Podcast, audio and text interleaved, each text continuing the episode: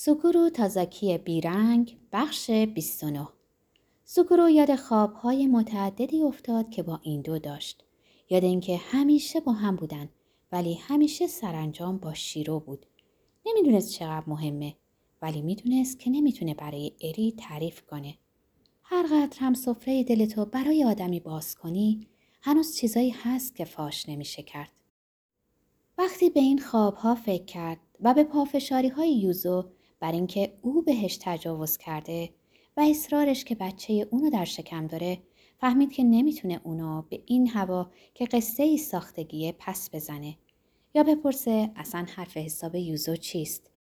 ممکن بود که سر تا سرش خواب و خیال بوده باشه ولی همچنان نمی‌تونست از این احساس فرار کنه که خود او سکرو مسئول بوده ولی به طرزی که نمی‌شد تعریف کرد. و نه فقط مسئول تجاوز که مسئول قتلشم. ممکن بود در اون شب بارونی چیزی درون سکورو چیزی که برای خودش هم ناشناخته بود دزدکی به هاماماتسو رفته باشه و اون گردن نازک دوست داشتنی رو گرفته باشه و خفش کرده باشه.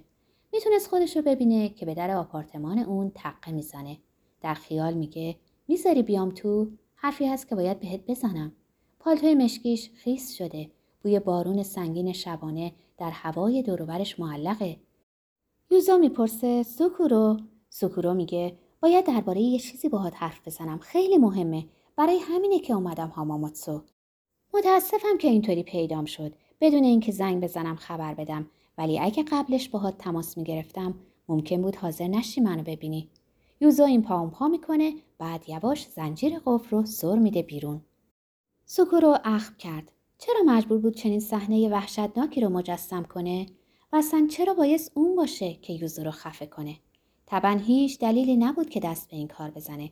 سوکورو هیچ وقت هرگز نخواسته بود کسی رو بکشه. ولی شاید به شکلی کاملا نمادین خواسته بود یوزو رو بکشه.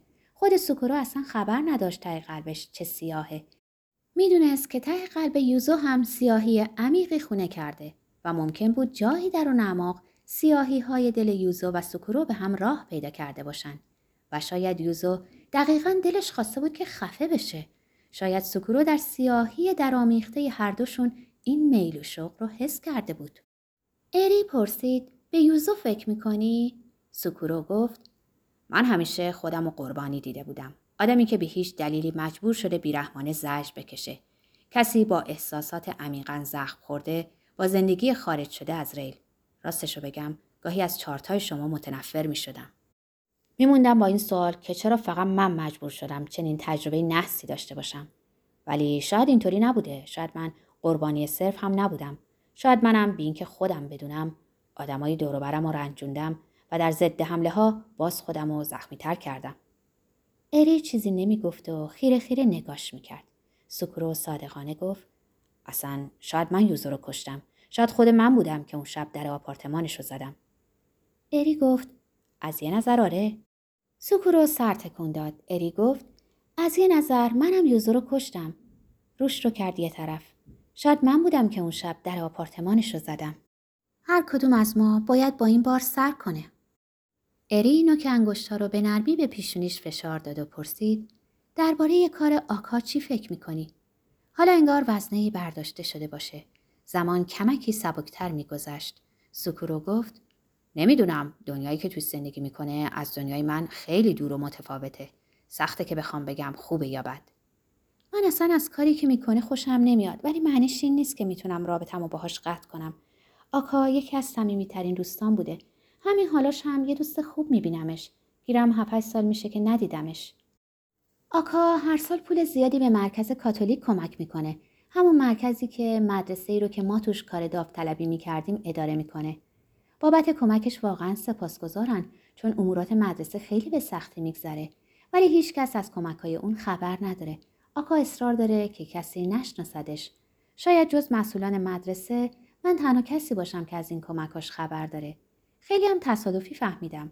سوکورو می‌دونی آقا آدم قالتاقی نیست. می‌خوام اینو درک کنی. فقط ادای قالتاقی رو در میاره. همین. نمی‌دونم چرا. شاید مجبوره. آف هم همینجور. هنوز قلب بیشیل پیله داره. فقط مسئله اینجاست که دووم آوردن توی دنیای واقعی سخته. اونا از خیلی ها موفق تر بودن. توی زمینه های خیلی متفاوت از هم خیلی سخت و صادقانه زحمت کشیدن. می‌خوام بگم بودن ما با هم علکی نبود و هدر نرفت. اونجوری که با هم بودیم، اون جمعی که داشتیم بی خود و بی جهت نگذشت. واقعا اینجوری فکر می‌کنم. با اینکه چند سال کوتاه هم بیشتر نبود.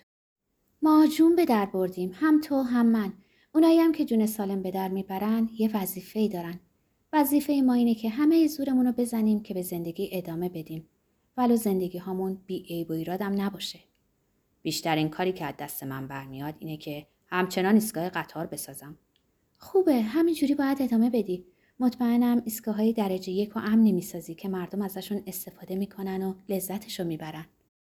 امیدوارم همینجور باشه. اجازه نداریم این کارو بکنیم ولی من هر وقت ناظر پروژه یه ایستگاه هم کار که تموم شد همیشه اسممو یه جایی توی ایستگاه می‌ذارم. با میخ روی یه تکه سیمان خیس اسممو می‌کنم. سوکورو تازاکی.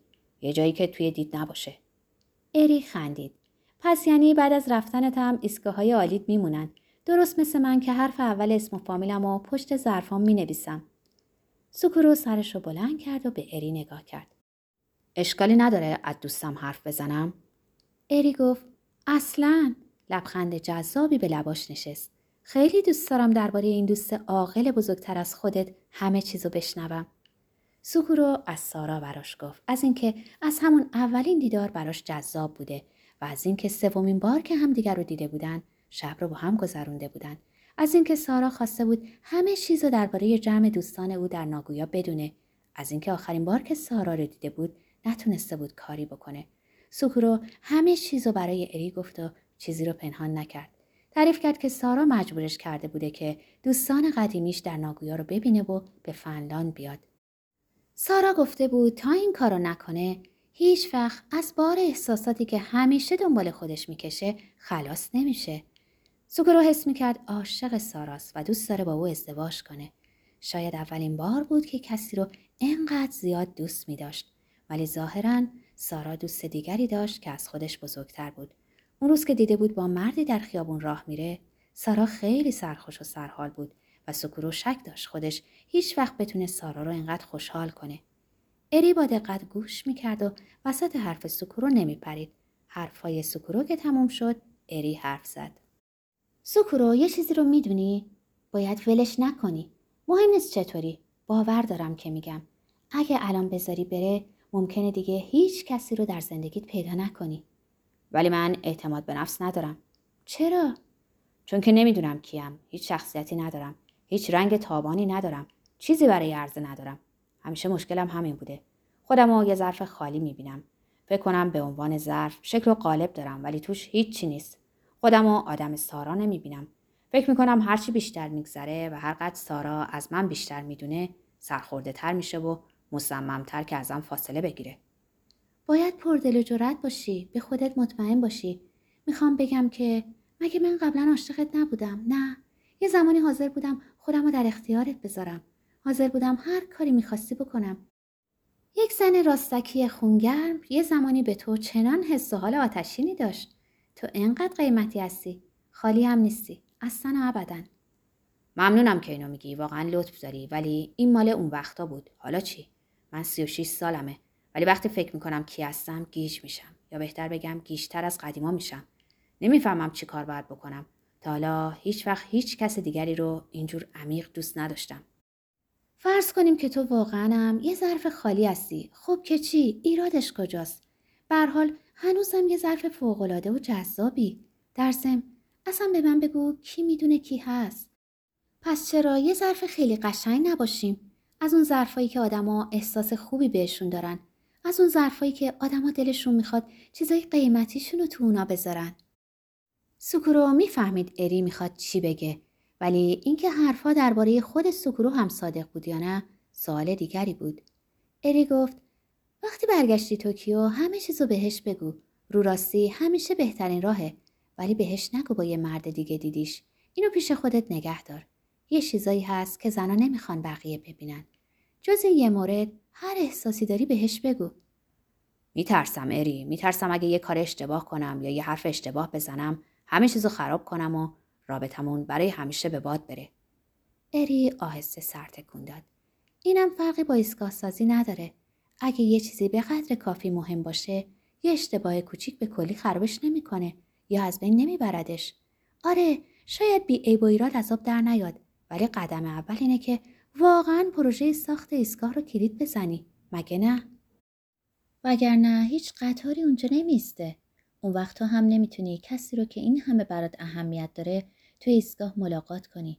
اگه ایرادی هم پیدا کردی می‌تونی بعدا به فراخور نیاز برطرفش کنی. اول از همه ایستگاه رو بساز.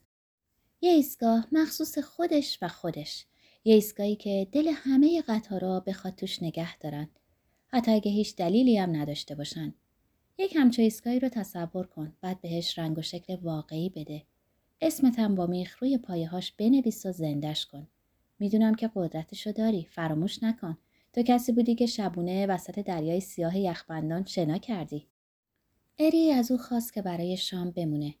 ولی سکورو گفت که بهتر برگردم. اری حال اونا درک کرد و گفت ممنون که این همه راه اومدی که منو ببینی. نمی‌تونم بگم چقدر خوشحال شدم که تونستیم اینطوری با هم حرف بزنیم. واقعا حس می‌کنم یه بار سنگین از روی دلم برداشته شده. یه چیزی که مدام آزارم می‌داد. نمیگم که همه چیزو حل کرد ولی یه نفس خیلی راحت کشیدم. سکورو گفت منم همین حالو دارم. حرف زدن با تو خیلی کمک کرد. از کلبه بیرون اومدن و رفتن سمت فولکس واگن گلف. آهسته حساب شده انگار اهمیت هر قدم رو سبک زنگین کنن. بار دیگه همدیگر رو بغل کردن این بار اری گریه نکرد سکورو لبخند ملایم اونا روی گردن خودش حس کرد و سینه های پرش رو که به سینش چسبیده بود و سرشار بود از سرزندگی برای ادامه دادن زندگی. انگشتای اری بر پشتش پرزور و واقعی بودن. سکورو ناگهان یاد سوقاتی افتاد که از ژاپن برای اری و دختراش آورده بود. سوقاتی ها رو از کیف دوشی توی ماشین در آورد و داد دست اری. یه سنجاق سر از چوب شمشاد برای اری و کتاب های مصور ژاپنی برای بچه ها. سکورو یاد شبی افتاد که این سوقاتی ها رو خریده بود و سارا رو قدم زنان با اون مرد دیده بود. اگه به سرش نزده بود سوقاتی بخره هیچ وقت اون صحنه رو نمی‌دید. چیز غریبی بود. موقع خداحافظی اری گفت خوش باشی. حواستم باشه که سارا رو ول نکنی. واقعا لازمش داری. سعی می‌کنم.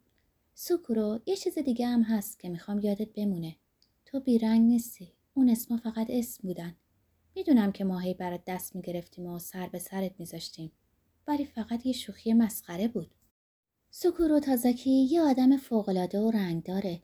یه آدمی که ایستگاه های درجه که قطار می‌سازه. یه شهروند 36 ساله سالم سرحال که رأی میده، مالیات میده.